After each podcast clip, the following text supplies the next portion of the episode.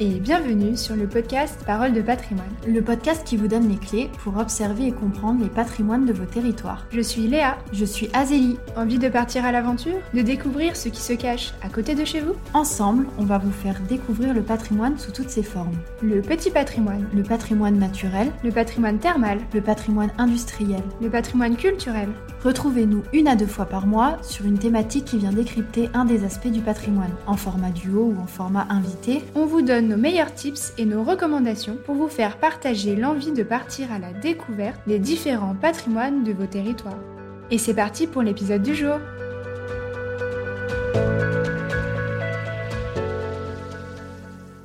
Découvrir les patrimoines, oui, mais comment? Dans cet épisode, nous allons aborder les questions du tourisme durable et du slow tourisme pour vous donner les clés d'action pour partir à la découverte des patrimoines de vos territoires et tout ça de manière durable. Mais le tourisme responsable, qu'est-ce que c'est? Dans l'épisode précédent, on a parlé de la conservation et de la transmission du patrimoine, qui est essentiel à sa définition. Mais il faut que le patrimoine traverse le temps pour qu'il puisse être reconnu comme patrimoine. Sans conservation, sa transmission ne peut pas se faire. C'est pourquoi cet épisode portera sur la préservation du patrimoine dans son plus simple appareil, c'est-à-dire le respect des lieux et des sites touristiques ainsi que l'intérêt qu'on y porte. C'est justement sur cet intérêt que l'on va revenir. L'écotourisme, c'est voyager et visiter de façon éco-responsable et durable. Les piliers du développement durable étant le social ou la société, l'écologique et l'économique. Cette notion de durabilité du tourisme est facile à saisir pour comprendre en quoi voyager durablement, c'est respecter et préserver le patrimoine. Ouvrons une parenthèse sur ce schéma du développement durable qui peut tout à fait s'inscrire dans le tourisme de demain. Reprenons les trois piliers, à savoir le social, l'écologie et l'économie.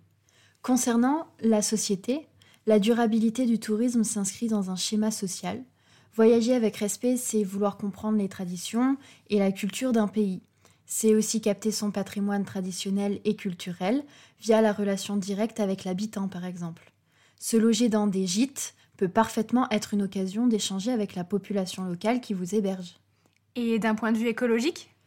D'un point de vue écologique, ça va sans dire, le respect du lieu, la non-pollution du site et les moyens de transport aussi pour y accéder sont fondamentaux. Nous y reviendrons sur cette question des transports d'ailleurs un peu plus tard. Et donc en effet, le tourisme responsable et le tourisme local privilégient des moyens de déplacement qui ne sont pas vraiment coûteux en impact carbone et qui sont respectueux de la planète dans le moindre mal. Et l'économie dans tout ça? L'impact économique, c'est aussi un pilier qui est très important puisque le local et le consommer local, c'est essentiel pour l'économie d'un territoire.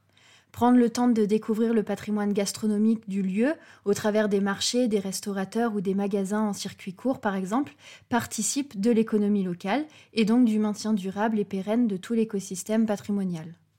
Les valeurs de l'écotourisme sont en lien avec celles du slow tourisme et vous en avez peut-être déjà entendu parler. Le slow tourisme, par traduction, est en fait une manière de voyager plus lente, plus calme, une manière de découvrir les territoires en prenant son temps.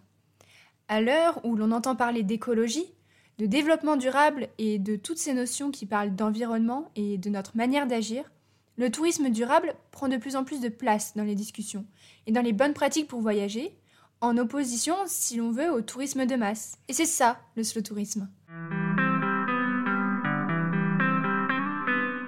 Parce qu'en fait, c'est quoi le tourisme de masse? Le tourisme de masse est lié à l'arrivée du chemin de fer, puis de l'automobile, qui a réduit considérablement le temps de parcours. Puis, avec l'arrivée des congés payés en 1936, les trajets touristiques explosent, et souvent en direction des mêmes destinations.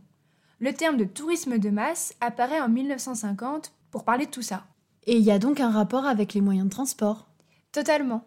L'évolution des modes de transport a directement eu un impact sur les destinations touristiques, et c'est un phénomène qui s'est accentué par l'apparition de l'avion dans les années 70, puis de son accessibilité à tous avec l'arrivée des compagnies low cost. L'avion finit donc d'abolir la distance entre toutes les autres régions de France, mais aussi avec tous les pays mondiaux qui rendent accessible et possible le voyage à l'étranger. C'est là où on a euh, l'arrivée du mythe du Sea Sand and Sand, aux Caraïbes par exemple, qui se propage dans le monde entier et les destinations exotiques deviennent accessibles au plus grand nombre. Le fait que les vols soient de plus en plus low cost incite aussi les voyageurs à partir. Ça me fait penser à une citation euh, qui est extraite du manuel de l'antitourisme de Rodolphe Christin, où il nous dit que les voyageurs partent, je cite, moins longtemps mais plus souvent, et si possible en profitant d'une bonne affaire. Parfois, l'on sait à peine où l'on va, tant il fallait faire vite pour bénéficier de cette offre. La détente importe plus que la découverte, le service proposé parvient même à se substituer au charme de la destination. Et c'est ce qui pose problème lorsque l'on parle de patrimoine, car la question ici est le respect du patrimoine et comment l'approcher respectablement et durablement. Le tourisme de masse est l'antithèse de la découverte raisonnée du patrimoine. Et face à tous les problèmes qu'engendre le tourisme de masse, l'Assemblée générale de l'Organisation mondiale du tourisme a adopté un code mondial d'éthique du tourisme en 1999, et des labels associatifs aussi voient le jour.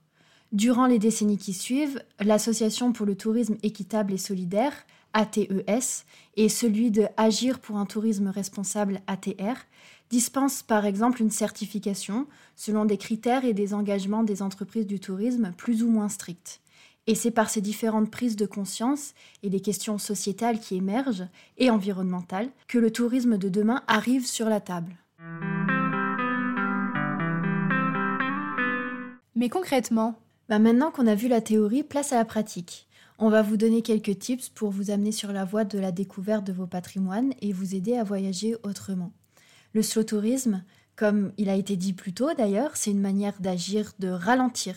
C'est une manière idéale pour partir découvrir le patrimoine et développer votre curiosité. C'est d'ailleurs notre premier tips. Soyez curieux de ce qui vous entoure. Le patrimoine prend de multiples formes et on en a parlé déjà dans l'épisode qui a été dédié là-dessus il y a forcément des choses à découvrir à côté de chez vous. Et d'ailleurs, le voyage n'est pas qu'à l'autre bout du monde. De pair avec la curiosité, cette idée va à l'encontre de l'idée qu'il faut partir loin pour être dépaysé, pour découvrir de nouvelles choses. Le patrimoine se cache dans chaque territoire, à côté de chez vous ou plus loin. En France, nous avons la chance d'avoir de multiples paysages. Du nord au sud et de l'est à l'ouest, nos territoires sont radicalement différents et marqués par des spécificités super fortes que ce soit au niveau du climat, des paysages, des cultures, des traditions, de la gastronomie même, et, des accents. La France, elle nous offre un panel de découvertes et de patrimoine présent sous toutes ses formes. C'est vraiment un véritable terrain de jeu qui est presque inépuisable. Alors, que vous soyez amateur de randonnée ou d'histoire, de fêtes locales ou de bonnes adresses pour vous restaurer, chaque territoire vous apportera son lot de découvertes. Alors, n'attendez pas de partir loin pour voyager, Ouvrez simplement les yeux sur ce que vous avez à côté. Et pour cela, utilisez des modes de déplacement doux. Évitez l'avion, favorisez le train ou le covoiturage, et même profitez-en pour parcourir les paysages à vélo. Vous pouvez profiter de nombreux aménagements qui se font de moins en moins rares, comme les pistes cyclables touristiques. Les voies vertes, notamment, sont développées pour valoriser l'environnement, le patrimoine, la qualité de vie et la convivialité. Même exemple avec les voies bleues au bord de l'eau. Et les véloroutes aussi, qui s'étendent jusqu'à l'étranger, dans un souci de découverte des départements français, des régions françaises et même de l'Europe. Et la clé, c'est de s'ouvrir à de nouveaux horizons, pour découvrir toutes les richesses des territoires et leur patrimoine.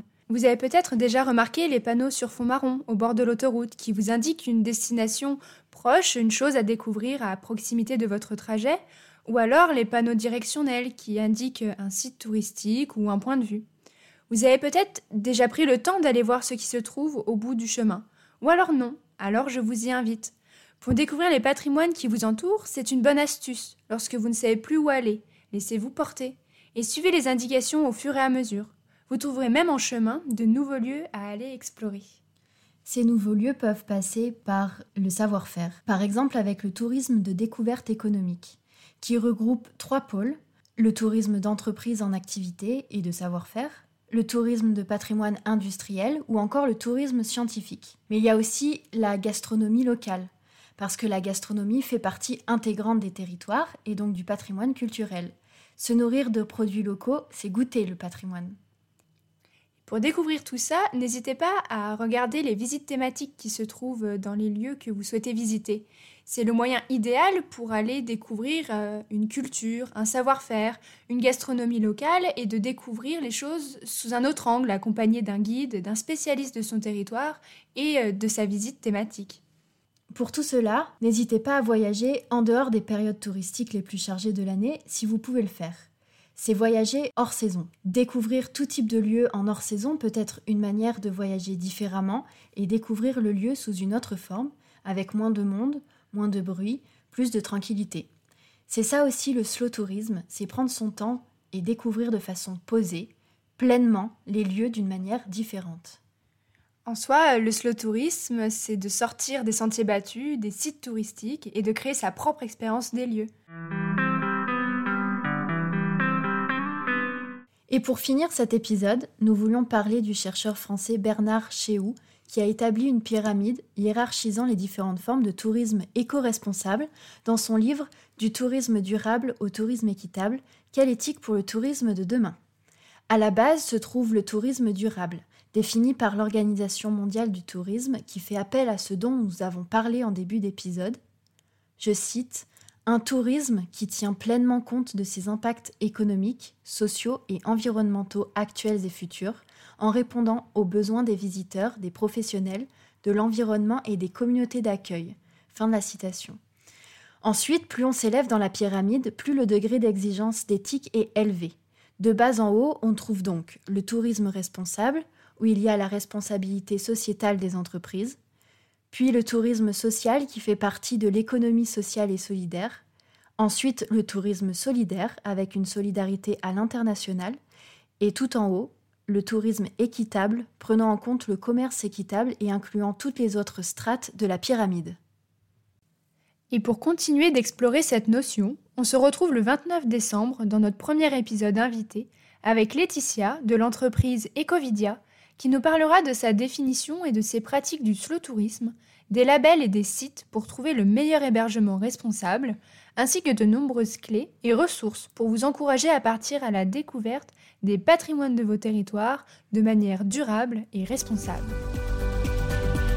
Retrouvez-nous pour la suite sur toutes les plateformes d'écoute et en vidéo sur notre chaîne YouTube Parole de patrimoine. Vous pouvez aussi nous rejoindre sur nos comptes Instagram Voyage en Canap et Philosélie et souscrire à la newsletter du podcast pour ne rien rater de l'aventure. Et si vous avez aimé cet épisode, n'oubliez pas de nous laisser votre avis.